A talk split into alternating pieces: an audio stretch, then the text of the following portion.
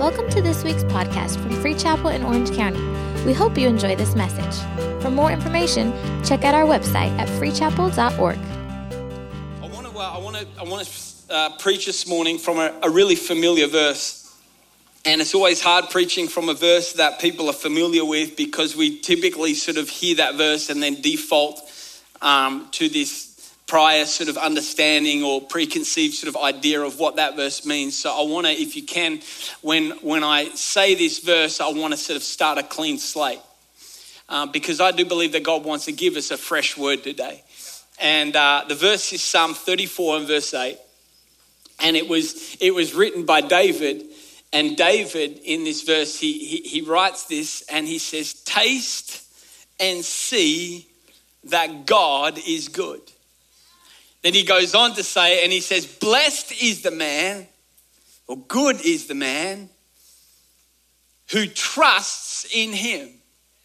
David says, Taste and see that God is good. I've got Chef Tino over here, and he's, uh, we flew him in from France this morning. Studied at, uh, studied at uh, Jean Pierre's uh, Culinary Arts of Eatery just for this sermon. You good, Tino? You good? Tino's going to start cooking us up some breakfast. Well, not us, but me. Um, but I want you to hear what I'm saying, and I want you to, to listen to the words that David used to describe the goodness of God.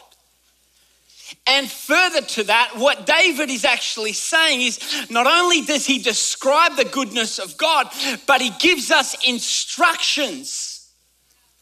He actually gives us instructions regarding the goodness of God. David doesn't say, smell the scent of the goodness of God. That would be a nice verse, though, wouldn't it? That sounds nice. It sounds churchy. The aroma of God's goodness. That would make a pretty song. He didn't say that. He didn't say, talk about God's goodness. And that's good to do as well. Talk about God's good, God's good. He didn't say that. He didn't say just sing about it. He didn't say just preach about it. He used this verb, this, this doing word, and he says, I want you to taste of it for yourself. I want you to taste of it for yourself. He essentially, what David is saying is David says, you know what? I want you to not just taste of it, I want you to feed upon the goodness of God. To, to, to feed upon it. I want you to, to allow the, the, the goodness of God to not just be something that you taste, but that it would be something that you feed upon. How many know whatever you feed on is what fuels you? I say to my kids, my kids are two and three, and when it comes to them eating their food, we have this thing that we say, and Luca will look at me and, and he's eaten half the food on his plate, and he'll say, Dada, I'm done. And I'll look at him and I'll say, Let me see. And he goes like this. Because I've taught them, and, and what they, they both do it now. Little Leo does it too because I've taught them and I said, no, muscles are not big enough. Keep eating. Same as it is with the physical body, so it is with our spirit. That if, that if we if we would understand how powerful it is, not just talk about, well, God's good, high five, God's good, fist bump, but to actually allow the goodness of God to be the very thing that I feed upon, that goodness you will find will actually fuel your life. This is what David's saying. So we have to understand this as a foundational um, as, as, a foundational principle for our walk with God and for the people of God. We must we must, we must be people that taste and continue to be fed by the goodness of God. We must. To be continually fueled by the simple, basic, but incredibly powerful revelation that my God is good. That when I see things that are not good, my circumstances may not be good, But my circumstances are not the foundation for my life. It's the fact that my God is good, is my foundation. So we hear that, right? And we think, okay, cool, cool. I get, I get it. I, am tracking with you, Ben. Uh, it's hot as hell in here, but I'm tracking with you, okay? And, and, and, we're rolling and, and we think, okay, good. The next question that we need to always ask when you hear a message is, I hear it, Ben, but how? How do, how do I do it? So many times we hear things preached and we're like, yeah. And we walk away pumped. And, and if you're like me, when, when I used to sit and hear messages, I'll get excited and I'll be like, yeah. And then I get in the car and I'm like, how do I do that though? And it doesn't last, it doesn't carry through. I want to teach you how, and in fact, I want to show you what we can learn from the life and the situation of David as to how, how do I do this? Are you good, Tino? Getting there. So, David, the context is so important when we look at verses in the Bible. David has just come out of potentially one of the worst, most degrading situations in his life. See, David, when David wrote this psalm, David, David didn't write this psalm taste and see that God is good. When he was sitting at Four Seasons Jerusalem, sitting, sipping on a little umbrella drink, with cucumbers on his eyes, David didn't do that. And how many of you are glad that that's not where David was? Because if that was where David was right there, I would find it really difficult to relate to this verse taste and see that God is good. Because the reality is that we don't live our life laying by the four seasons, sipping umbrella drinks. Some of us are living our lives in complete and utter turmoil right now. And that's why it's so powerful to see the context of David's life when he wrote this psalm and how powerful and personally applicable it is to our life because David was going through hell. David was got every area of his life was falling apart. This, this dude is rejected by his brothers, forgotten by his dad gets a promise from God, but then gets almost like teased by the promise of God. He gets so close. The promise was that he would be king, and now he's kicking it with a king, and the throne is in sight, and he's probably thinking in his spirit, Here it is, here it is, here's the promise. But then that gets snatched away from him. Now, David is on the run. The very person that he was looking up to, Saul, as his mentor and the king at the time, is trying to kill David. David is escaping through the desert. He ends up, things get so bad that he backtracks and he goes to a king. It's in First Samuel. He goes to King Achish, which was the king of Gath, which was another one of David's enemies. And David, this enemy, Achish, hated Saul. And so David thought, well, if this dude hates Saul and Saul hates me, maybe he'll, you know, we can kick it and he'll help me out. So David rolls up to this king and he's like, hey, bro, can you help a brother out? And this king remembers who David is and they're like, we're going to kill you. So David, listen to what this joker does. David starts acting bat crazy. You thought you were at rock bottom.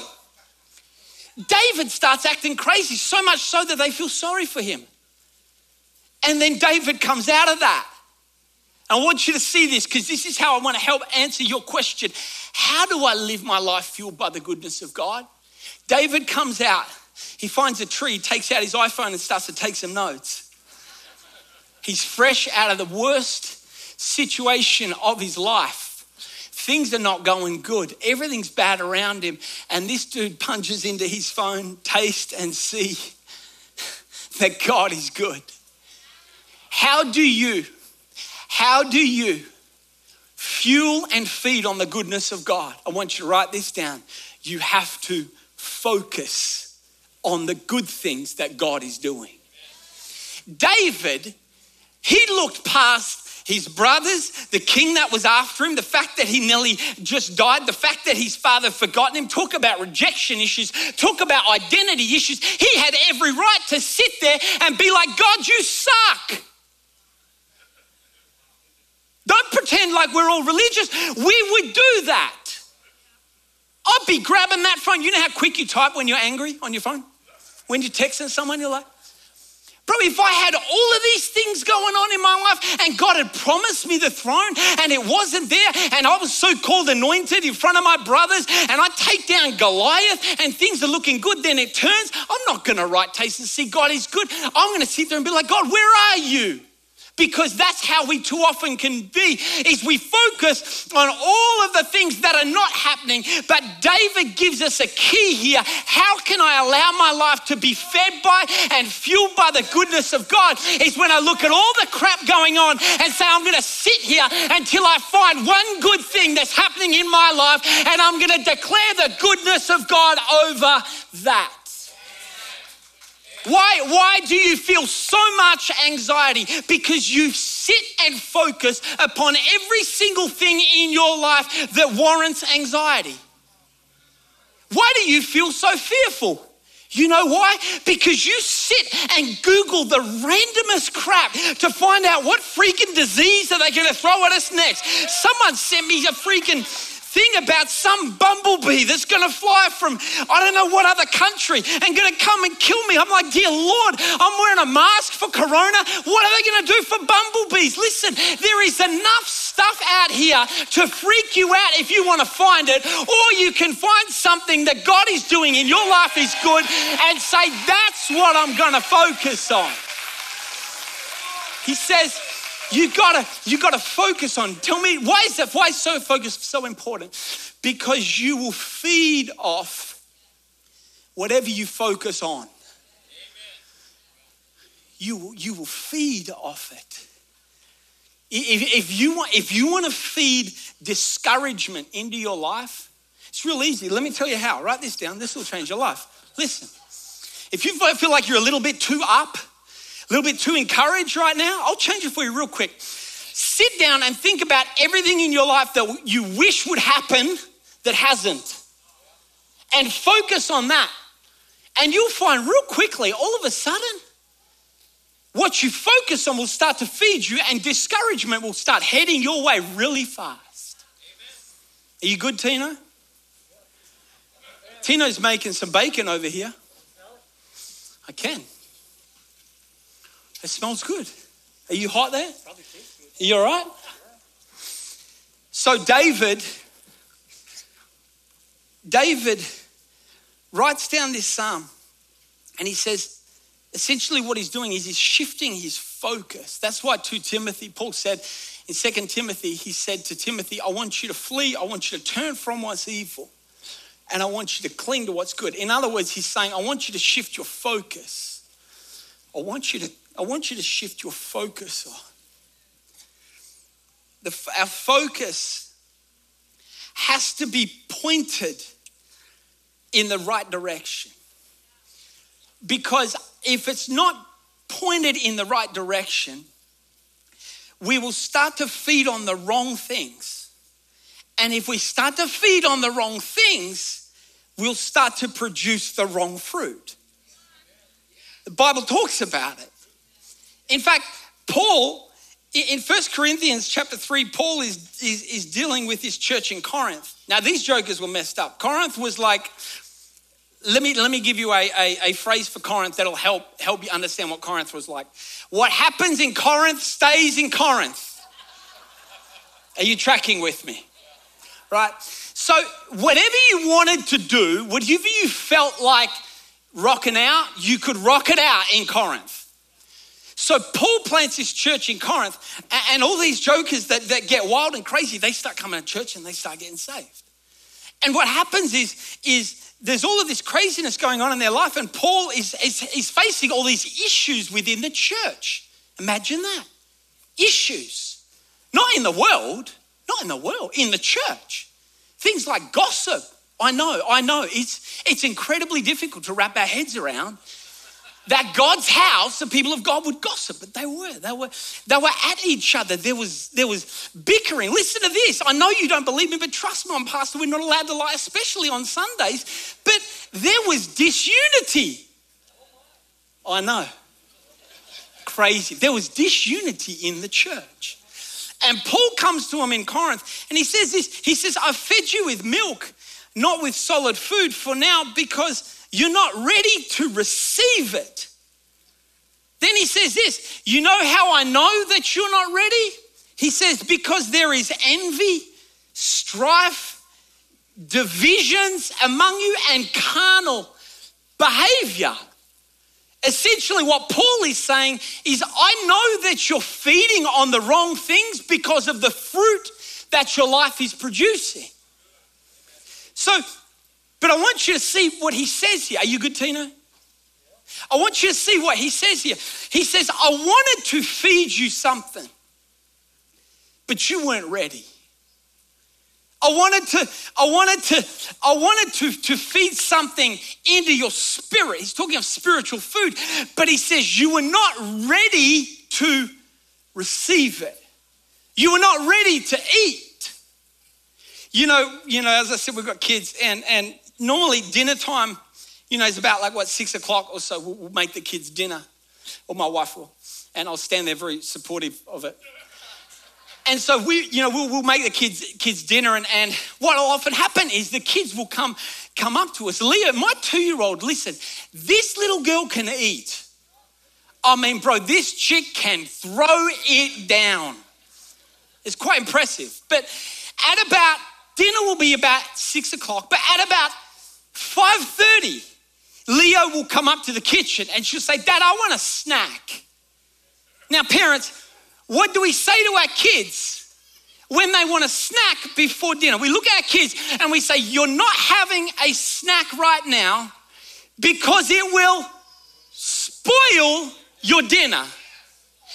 It will spoil your dinner. Do you know what I think one of the biggest problems in the church right now and why we are not hungrier for God is we have spoiled our soul. Your soul is your mind, your will, and your emotions. But we have so spoiled our soul with the garbage of the world that when we come to church, we are not hungry for God because we are full of the garbage that the world is telling us we need to be full of. You, our, our, our mind, our will, and our emotions, where are most of your battles fought?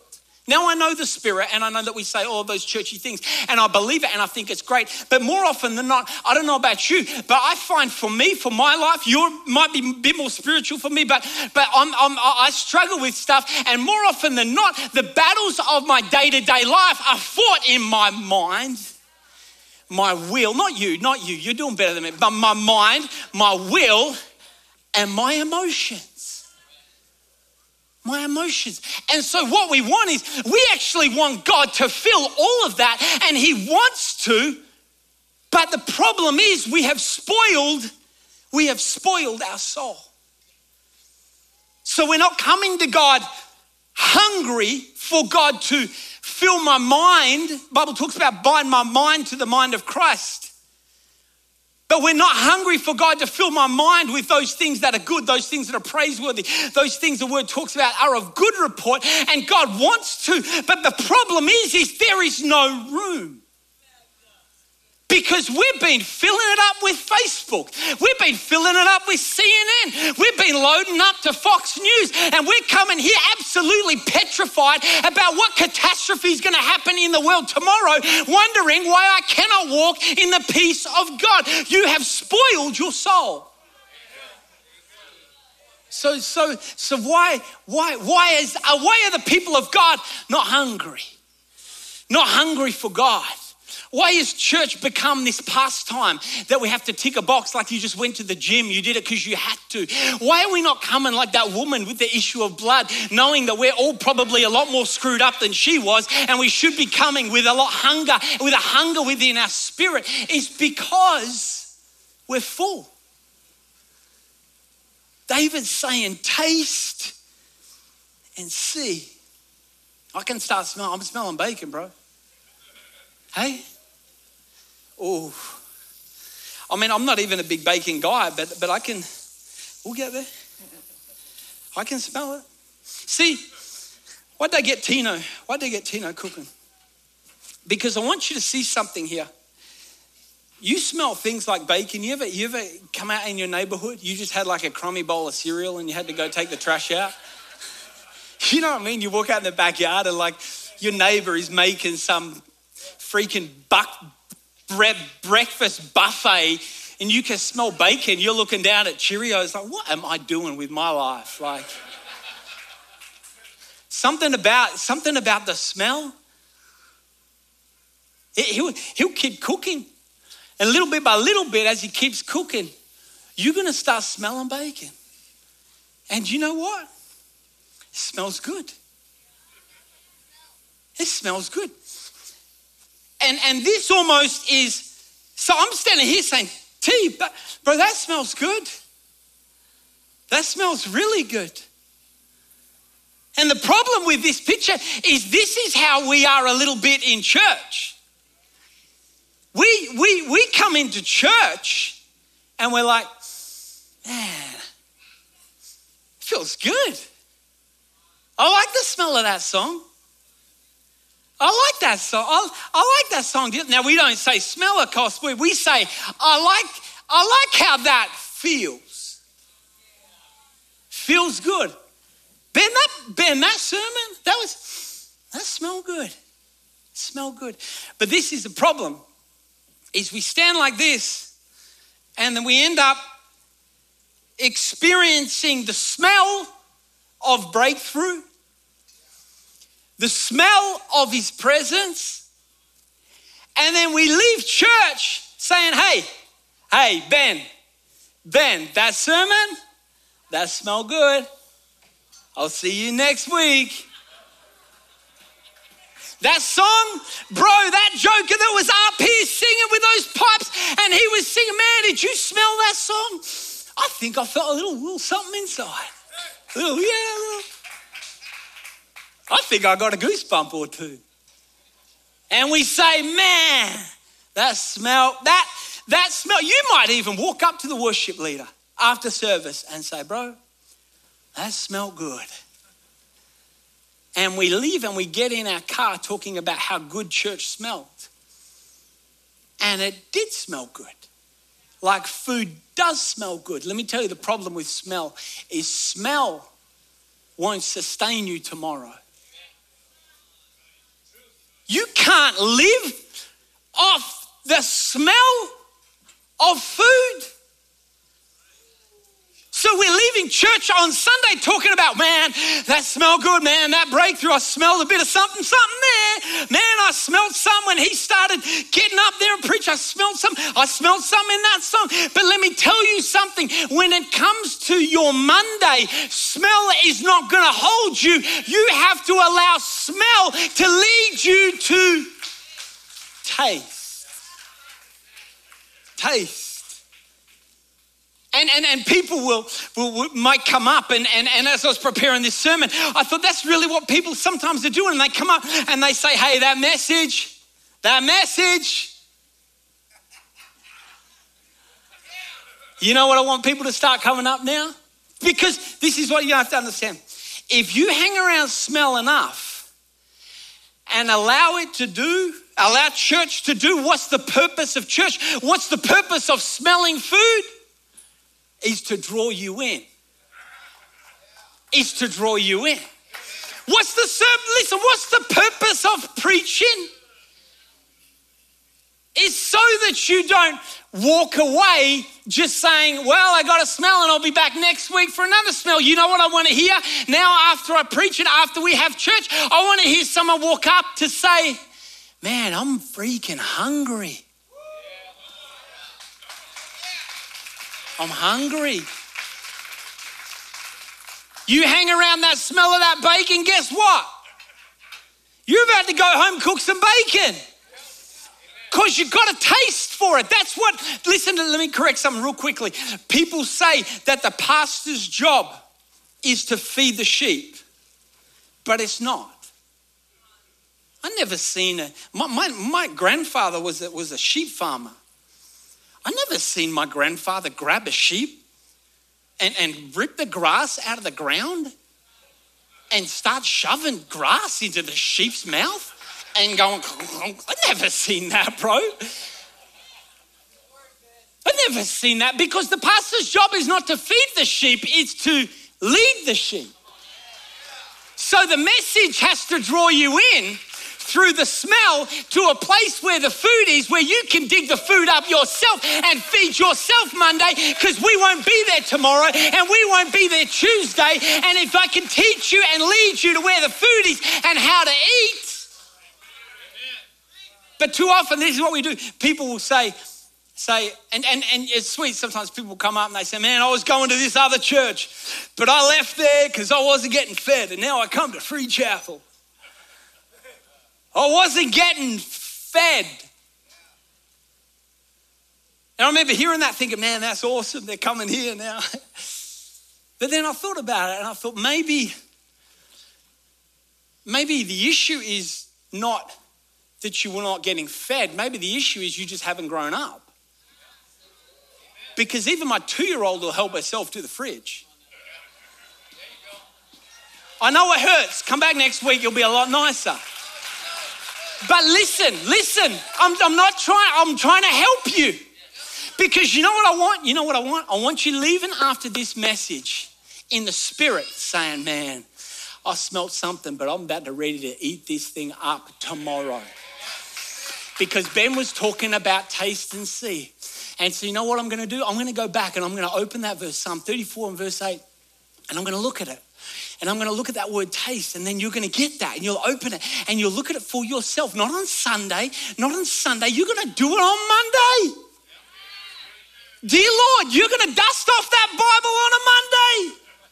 And then you're going to start looking at taste, taste and see. And you're going to sit there for a minute and you're going to start thinking about that word taste taste. And then you're going to remember a story that you heard about when Jesus wasn't, he didn't have any natural food, and his disciples came up to him and they said, Do you want us to get you food? And Jesus said to them, I don't need food because I have just had food that you know not of.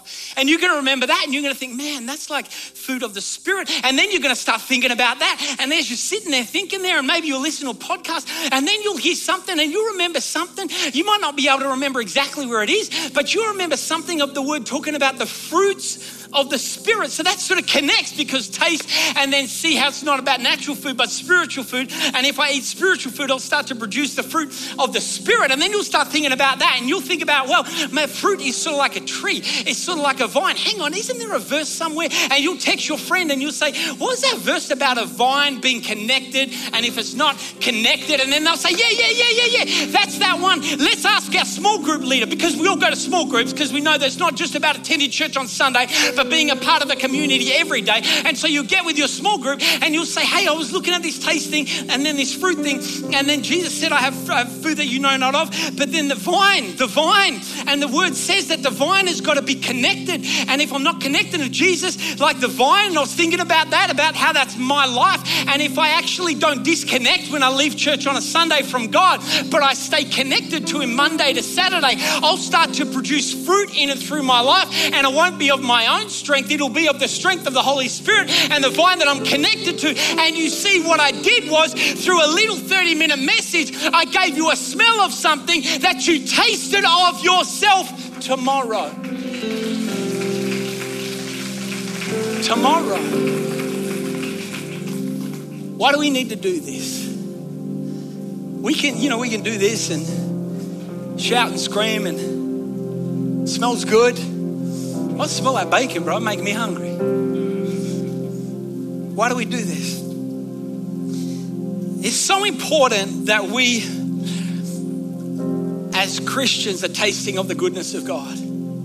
Whenever Cressa and I will go to dinner, and, and you know we'll look at the menu. Cressa does something every time. The waiter, waitress will come up, and, and they'll you know they'll be ready to take our order. And Cressa always does this. She looks at the waiter, waiter, waitress, and says, what do you like the best?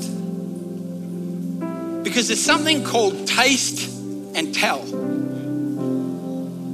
I don't want to, why is she asking the waiter waitress what do they like? Because I don't want to hear someone talk about food that they heard.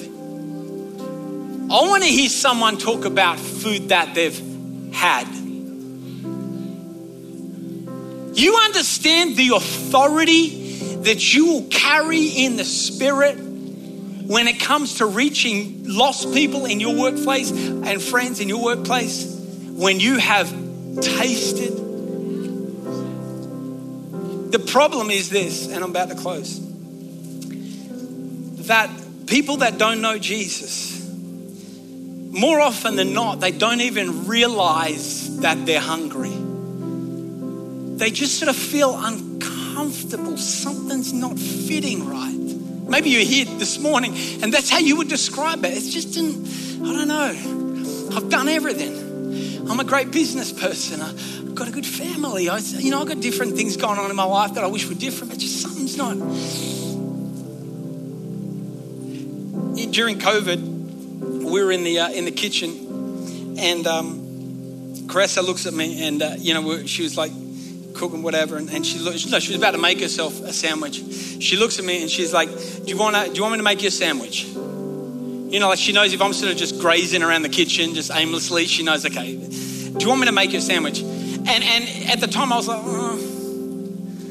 in my mind, you know, two pieces of bread, peanut butter on it. I was like, uh.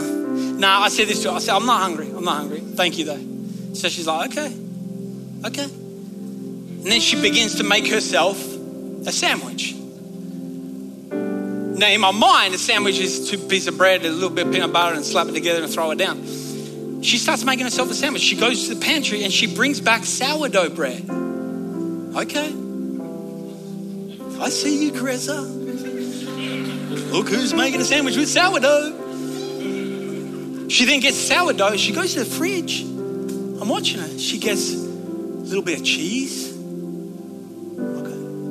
little bit of turkey, little bit of lettuce. She went and got the fry pan. No word of a lie, got the fry pan, cracked an egg in the fry pan, and started to cook an egg.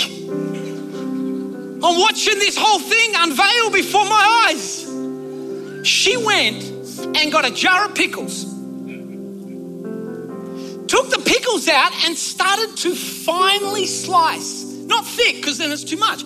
Just finely slice the pickles.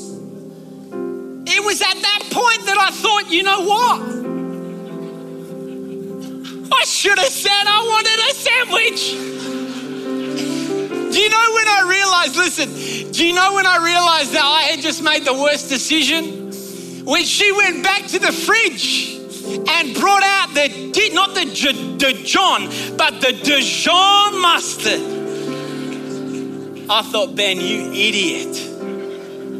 And then she cut it, not crossways, because that's how you cut the kid sandwiches. She cuts it diagonal. She picks it up, she takes one bite, and then she does this. She looks up at me with this smug little look and she says, You still not hungry? I said, Woman, you better make me one of those sandwiches. I did not say that. I don't speak to my wife like that. She would stab me in the face with the same knife she cut the sandwich with. Do you know why people, lost people, are not hungry for God? because they have the wrong idea of who He is. Because we have presented for too long a dry, disconnected gospel that's religious, self righteous, and full of guilt. But what if people started getting around you and being like, I wasn't hungry for God? But now that I see what's going on in your life. I'd never thought that I was hungry or ever wanted to go to church, but now I went to church and, and, and I thought, I thought because I'm not a necessarily a Christian believer, or because I don't wear the right clothes, or because I struggle with certain sins that typically Christians are not great at accepting, or because I'm a different color, or because I perhaps talk a different way, I thought Christians would be the ones to be a bit like whatever. But when I came to your church, I felt something that I'd never felt before, and I wasn't hungry before, but now that I see what you're serving up, there's something stirring inside of me that says, I need to get me some of that. David, he said, Taste and see. I'm going to close, but I know there's people here there's a wrestling that you felt for too long and you don't know what it is and you tried so many different things. You've even tried religion. You tried to sort of do the church thing but you missed the encounter. It's like you were living off the smell of it and it didn't sustain you. And now you just feel like you're just at, at your wits end and someone invited you. Maybe you never heard this ever, ever before. Maybe you never heard the gospel of jesus and how his kindness and goodness is what brings us to a place of repentance. But you're here this morning and you would say ben i need to have an encounter with with God. I need to taste this God you're talking about. Every head bowed and every eye closed. If that's you in this room and you say, Ben, that's me, I want you to raise one hand real quickly, real quickly. Right across this room. Thank you, thank you, thank you, thank you, thank you. Anyone else say that's me real quickly so I can see. It's hard to see.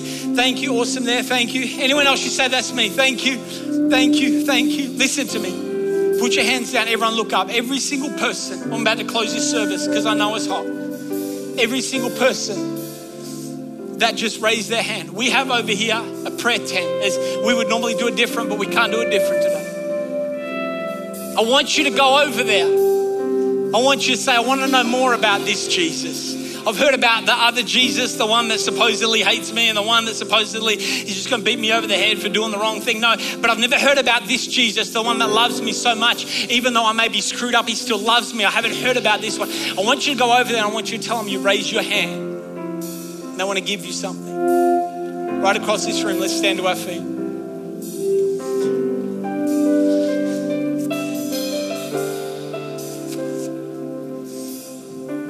And I just want to pray. I want to pray that we would leave hungry. That we would leave hungry. I know it feels good to say, man, I left church full. I got fed a good word. I don't want that. I want you to leave hungry so that you start to devour it tomorrow. And then again on Tuesday. And then again on Wednesday. And then you start to build some momentum in your life. How is your breakthrough going to happen? Momentum, spiritual momentum. You start get those wheels rolling in the spirit. You start to break. Thank you for listening to this week's podcast. We hope you were blessed.